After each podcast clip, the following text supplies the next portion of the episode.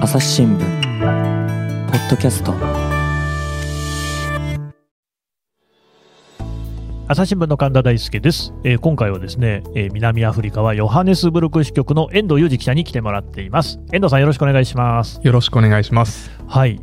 でただですね南アフリカの話ではなくて今回ガーナの話だと聞いてるんですがはい。ガーナってのはこのアフリカの中でどの辺にある国なんですか？そうですね。アフリカのおちょっと西側にありまして、うんうんで西側にこうひ広く突き出てるところのこう、まあ、南側というかですね あの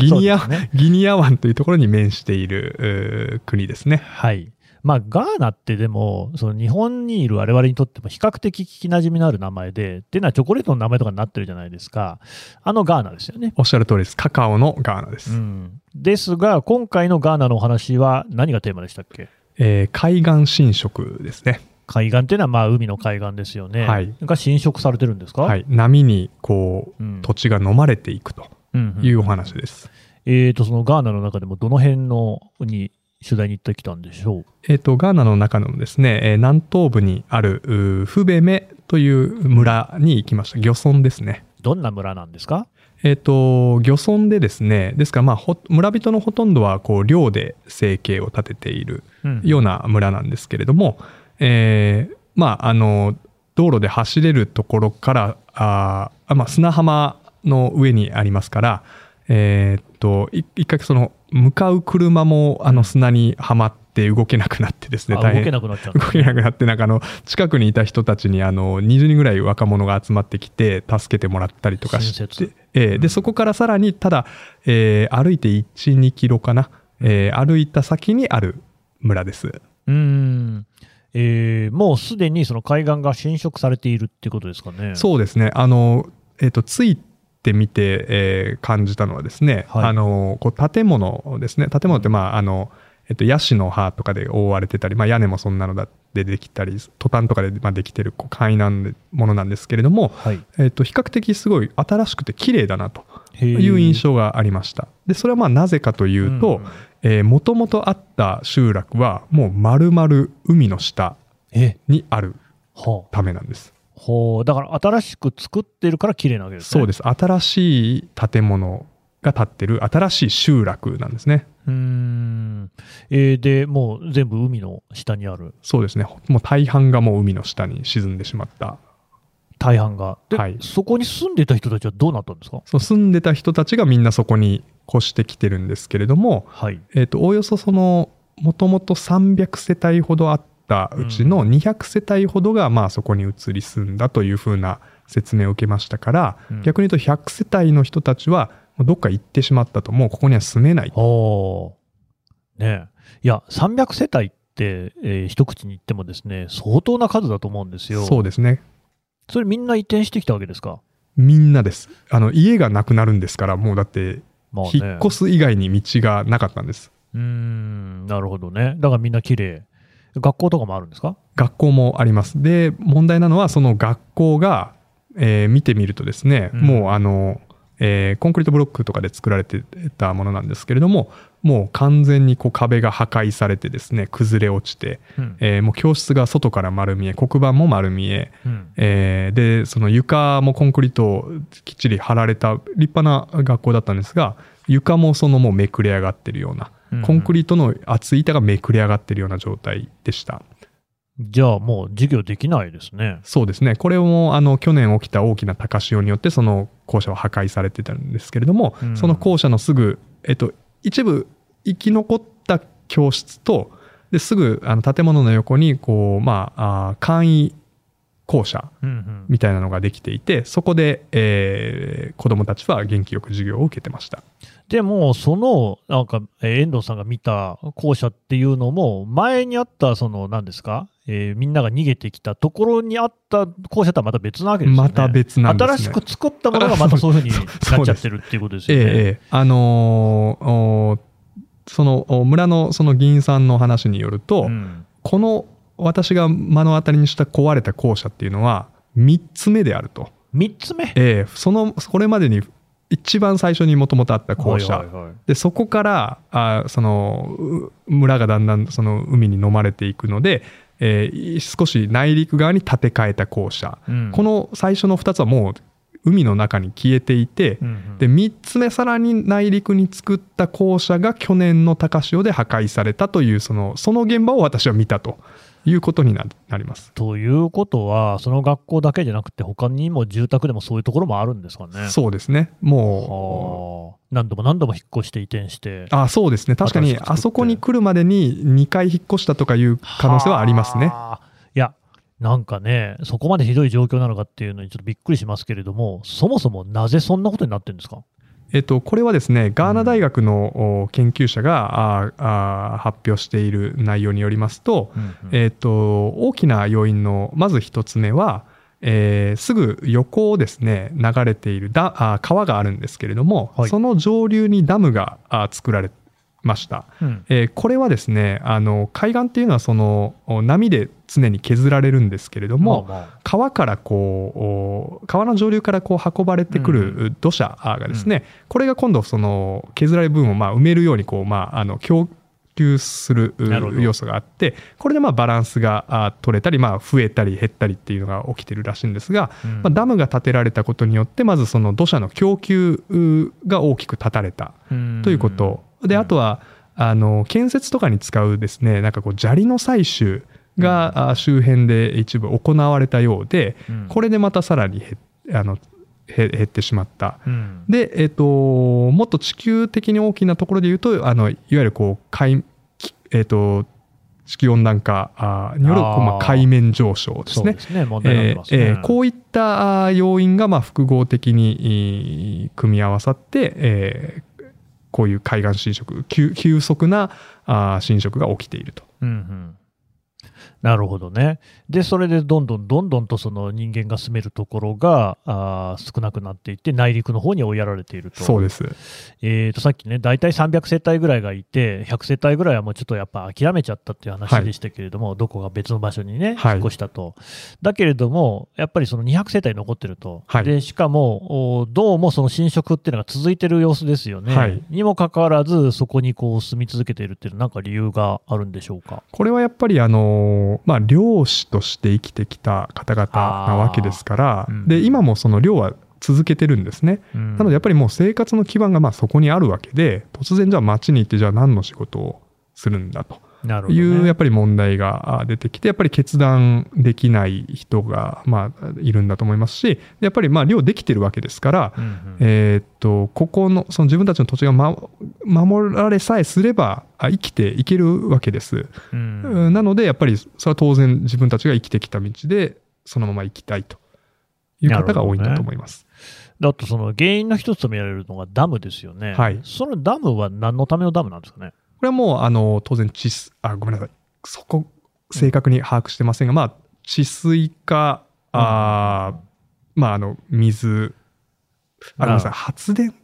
の可能性もありますね。ね。ごめんなさい。ちょっとそこまあちょっと、今。まあ多目的なダムかもしれませんし、ね。ええええいずれにしてもそのダムがあると、はい。要するにそこで、えー水がまあダムですからね、溜めるわけですよね。えはい。と、川の流れっていうのが前に比べるとだいぶないわけですよね。はい。そうすると砂も上から流れてこなくなっちゃうと。はいうん、で、プラス、それに、えーあの海面の、ね、上昇なんかも加わって、そういうことになってると。はいあと、高潮ですか？そうですね高潮はまあそのお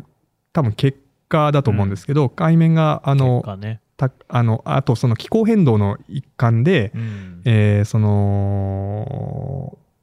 えっ、と、あそこの地域はサイクロンじゃなくて、台風ですかね。台風なのかな。うんあの、いずれにしろそういうこの大型の、うんえっ、と、雨風が来る時の、はいはいその、日本でもその、これまでになかったレベルの台風が来たりっていうのはあると思うんですけれども、うん気候変動の影響と見られるんですが、やっぱりそのお同じように来ていたものの、えーっと強度が強まっていると。いやさらにより、ね。これまでなかったような強いものが来るようになったりとかですね、はいはい。でやっぱりそこに海面上昇が合わさってるから今まで以上に高い高潮が来るとか今までより奥まで来るとか、うん。そういったことがどうも起きていると。これね、いや、日本に住んでいても思うところあるわけですよ。はい。やっぱりその、それこそ台風、日本にも当然来ますよね。はい。だけど、その最近よく聞くんですよ、なこれまでに経験したことのないようなあ雨風があるよとかですね、はいそれからなんか何十年に1回だみたいな話とかっていうのをよくその聞くわけです。はい。僕もまあ、あの47年生きてきて、それはちっちゃい時から台風は経験してますが、いや、ここまでじゃなかったんじゃないかなって気がするんですよね。はい。それっておそらくはそのガーナもそうだし、世界中でそうなんでしょうけれども、やっぱりそういうその、まあ、暴風雨であるとか、そういうことの自体のなんていうか強さというか、ひどさみたいなのがどんどんレベルが上がっちゃってるんでしょうね。えーまあそうなんだろうとうん、思います。おそらくはね。はいうん、でだから、まあ、決してね、そのガーナの話だけじゃないんだろうと思うんですが、そのガーナですよ。これね、なんか記事を読むとですね、えっ、と、2005年から2017年の間に、ガーナ全体の海岸線の土地の37%が消失したっていう話もあるみたいですね。はい。37%って、ものすごい数字ですよね。いや、これものすごい数字で、うん私もあの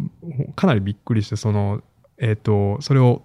を研究した教授にこの海岸線の定義は何だとかいいろいろ聞いたんですけどなるほど。えっとまあ、基本的にはですからこう、まあ、ビーチみたいなところを指している、うというような趣旨の回答だったと思うんですが、えーあのドローンとかですねの空撮を使ってそのビジュアル的に確か解析したあ手法だったはずです。上空からね。えー上空からの、うんで、えーそのお研究者のリサーチによるとそういう37%のその土地が消えたっていうですね海岸線ですけどね。うーん。まあね、でもそうやってその写真とかで見て、はい。上空から見て消えてるってことは実際消えてるんでしょうしね。実際ですねこのおあのーこのフベメ、えーについては私もあの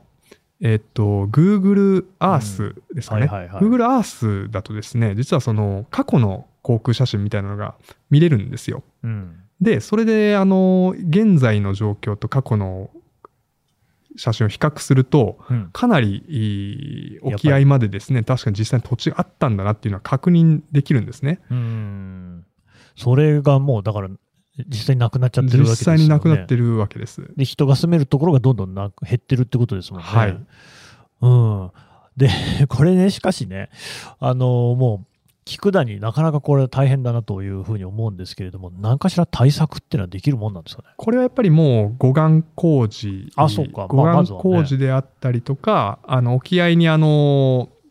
消波ブロックとかですね、うん。あ日本のまあしっかりした漁港とかだったら必ずこうあります。されてますし、えっと砂浜とかそのビーチとかでもですね自分たちがこう泳ぐ先にあの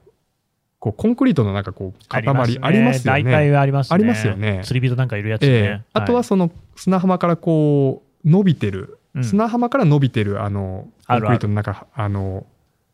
えーっと護岸みたいなやつでしょ、えート堤防みたいなのあるじゃないですか。あるある。れも実は砂が逃げていかないような工夫になってるらあしいんですけれどもんですね。えっと、ですから、あの、この問題は、あの、当然世界中、波のあるところ世界中で起きて、えーいるんですけれども、うんえーなんでここでもこれほどの問題になってるかっていうと、多分その、そうした対策をですね、えー取れる先進国は比較的えー抑えやすいんだと思うんですが、うんうんガーナのような国だと、そんな、そんな簡単にその、どんどんどんどん、その、ここはじゃあすぐ合意工事するってことは、まあできないわけですね。まあね。えーなので、えーそこはあのこのあの取材した議員さんたちもあの護岸あのここを守る工事を早くしてくれとうんお政府に訴えかけています。うんうんうん、いや、まあね、そりゃ日本みたいにあんな風に土木工事がうまい国ってそうそうたくさんはないわけで、そんな簡単にいかないんだろうなってのは思いますよね。そうですね。うん、とはいえですよ、しかし、この指加えて見てるってわけにもいかないと思うんですけれども、なんか現地では何どうなんか対策とか行われてるんですかね？あのま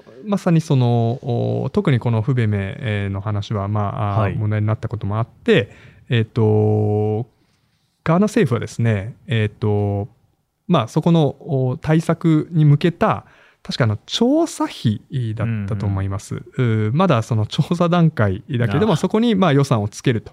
いうようなことは言ってえーいますので、えー一応そのやろうとはしてるけれども、まあ、ただはっきり言ってそのスピード感的にも、うん。えーそのじゃあ調査の結果できるってなってから今度はじゃあ本当作る予算がつけられるのかとかですね、そういった問題がまあ多分出てくるんだろうな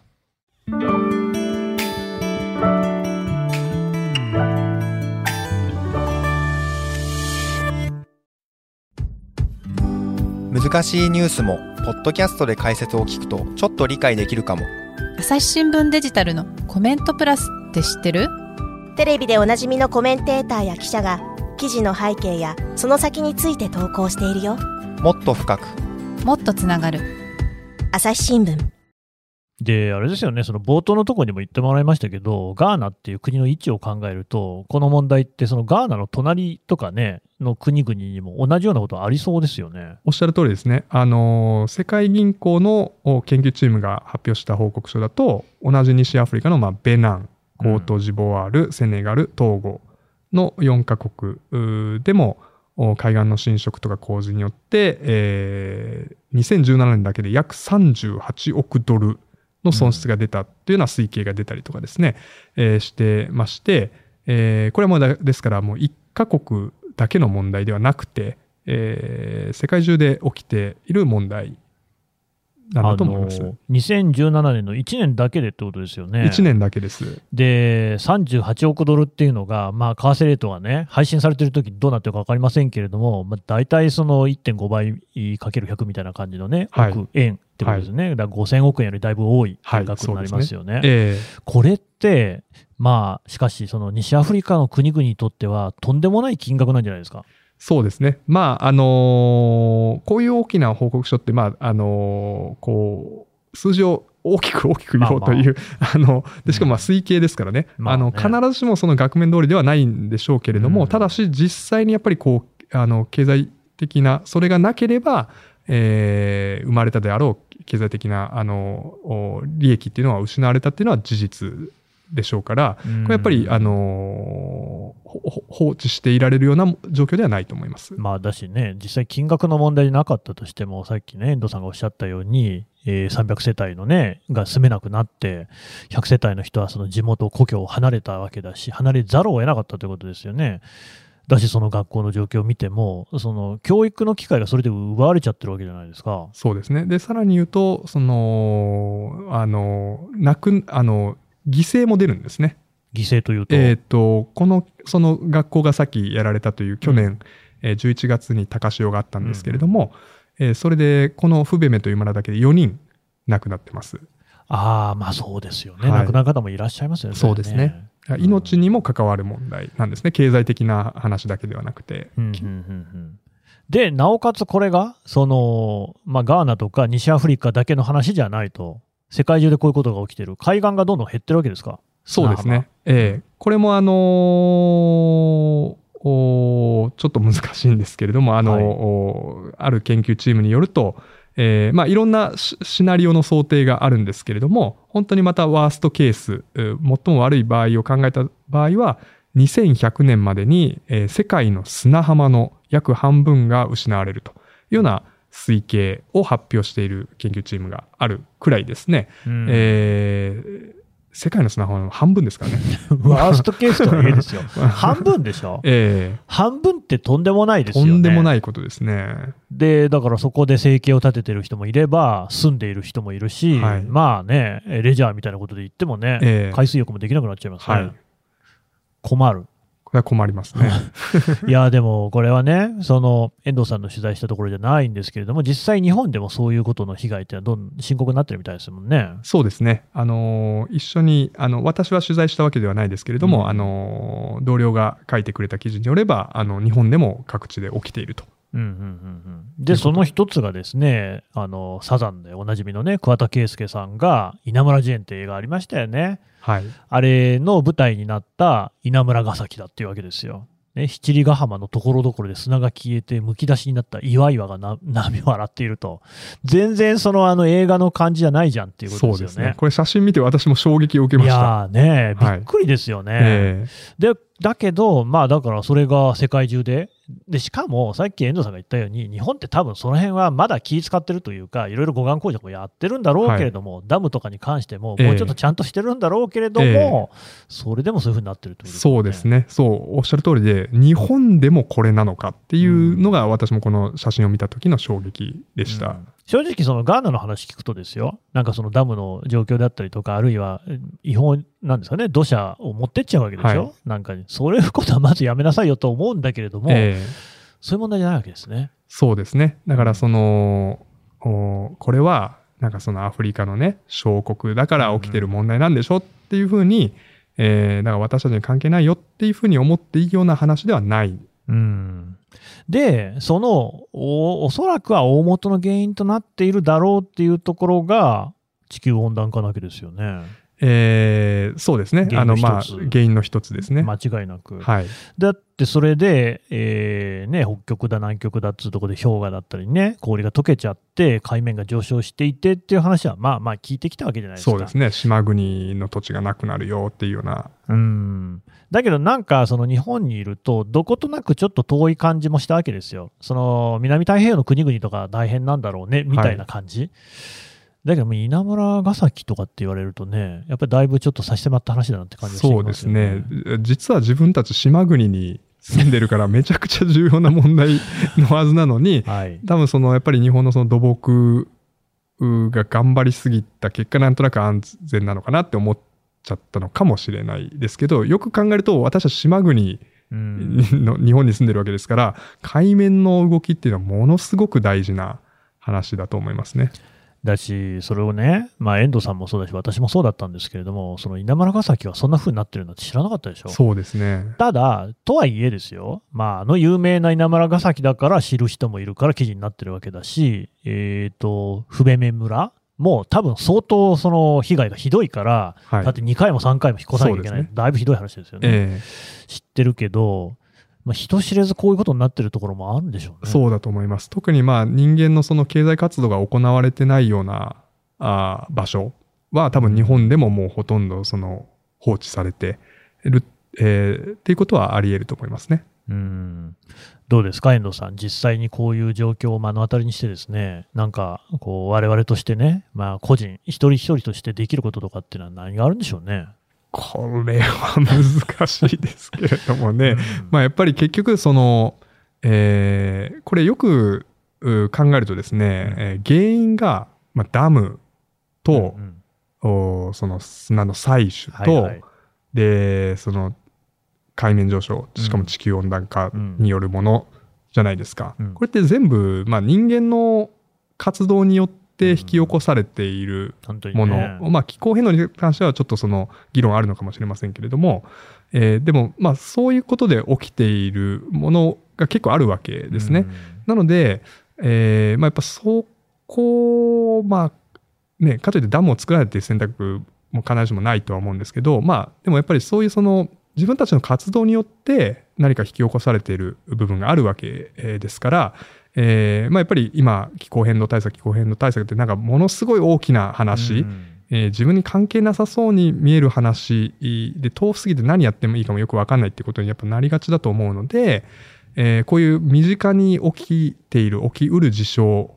をきっかけに、えーちょっと考えてみるっていうことがまあ大事なんじゃないかなと。いや、これね、実はでもすごい大事な部分だと思っていて、というのはですよ、僕の勝手なその考えなんだけど、日本人って、日本に住む人たちって、その自然災害とかに対して、ある種のまあ慣れというか、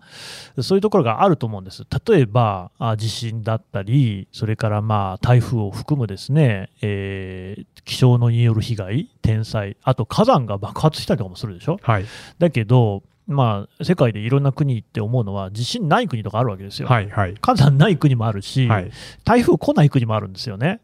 え内陸国とかそうですよね。で、そうやって考えると、やっぱり日本人ってある種、あともう一つ、その宗教的にもね、自然崇拝といいますか、富士山は尊いみたいな、はいはいでそれはあのもう身についたね、染みついた感性というかあって、それ自体は別に問題ないと思うんですが、はい。一方で、ちょっとその、自然にね、やられることはもう仕方ないっていうふうに思いがちじゃないかと。なるほど。実際地震とかってだってどうやったって起きるので、そうですねだからまあ家を丈夫にするとか、はい逃げる時の備えを万全にするっていう備えしかできないじゃないですか。はい。だけど、この海面上昇とかに関して言うとですね、そのまさに遠藤さんの指摘通り、これ人間のやったことが全部跳ね返ってきてるんですよね。はい。つまり自然がやってることじゃないわけですよ。はい。うんまあ、台風とか自然が起こすことだけど、それの被害を大きくしてるのも、やっぱり人間がやった行為の結果みたいですもんね。ってことを考えると、やっぱりあそれって自分たちでなんとかできる範囲なんですよね。その可能性ありますよね。うん、まずなんかそこに気づくことが大事なんじゃないかって気がするんですよ。そうですね。これ、あの、私もですから、こう、ガーナをスタートにやりましたけれども、まあ、その同僚とコラボレーションすることで、えー日本でもこんなことが起きてるってことは、まあ、あ僕も知る機会になったわけですから、えぜひ、やっぱり、これをきっかけに、そういうことを、その、考えてうんいただければなっていうふうに思います。そうですね。でも本当にあのガーナでね、4人の命も失われてるとか、その辺のこともね、忘れないようにしたいところですね。はい。はい。というわけで、遠藤さんでした。どうもありがとうございましたあ。りがとうございました。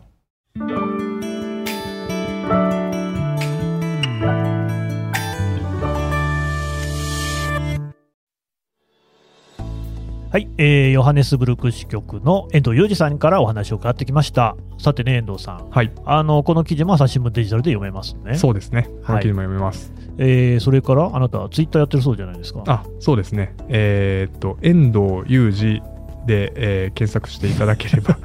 まあ、複数いるかもしれませんけど、あなた、ああのの心配しなくても、このポッドキャストの概要欄からですね、ちゃんとツイッターへのリンクも貼っておきます。よろしくお願いします。春からにはちゃんとツイートしてくださいねあ。ツイートしますので、フォローもよろしくお願いしちます。なみにどんな情報を発信してるんですか？まあ、私はあの多くはまず自分が発し書いてる記事についてですけれども、アフリカのそのか書かなかっうん書くに至らなかった情報もあのツイートするようにしておりますので、まあなんたってアフリカ広いんで、そうですね遠藤さんの持ってる国だけでも数でどれぐらいですか？49カ国担当してます。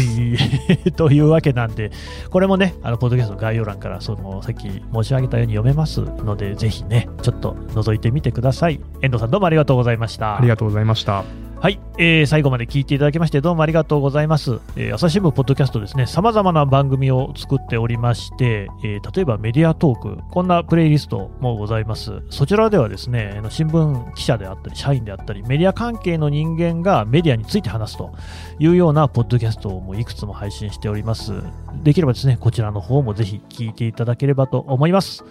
朝日新聞ポッドキャスト、朝日新聞の神田大輔がお送りしました。それではまたお会いしましょう。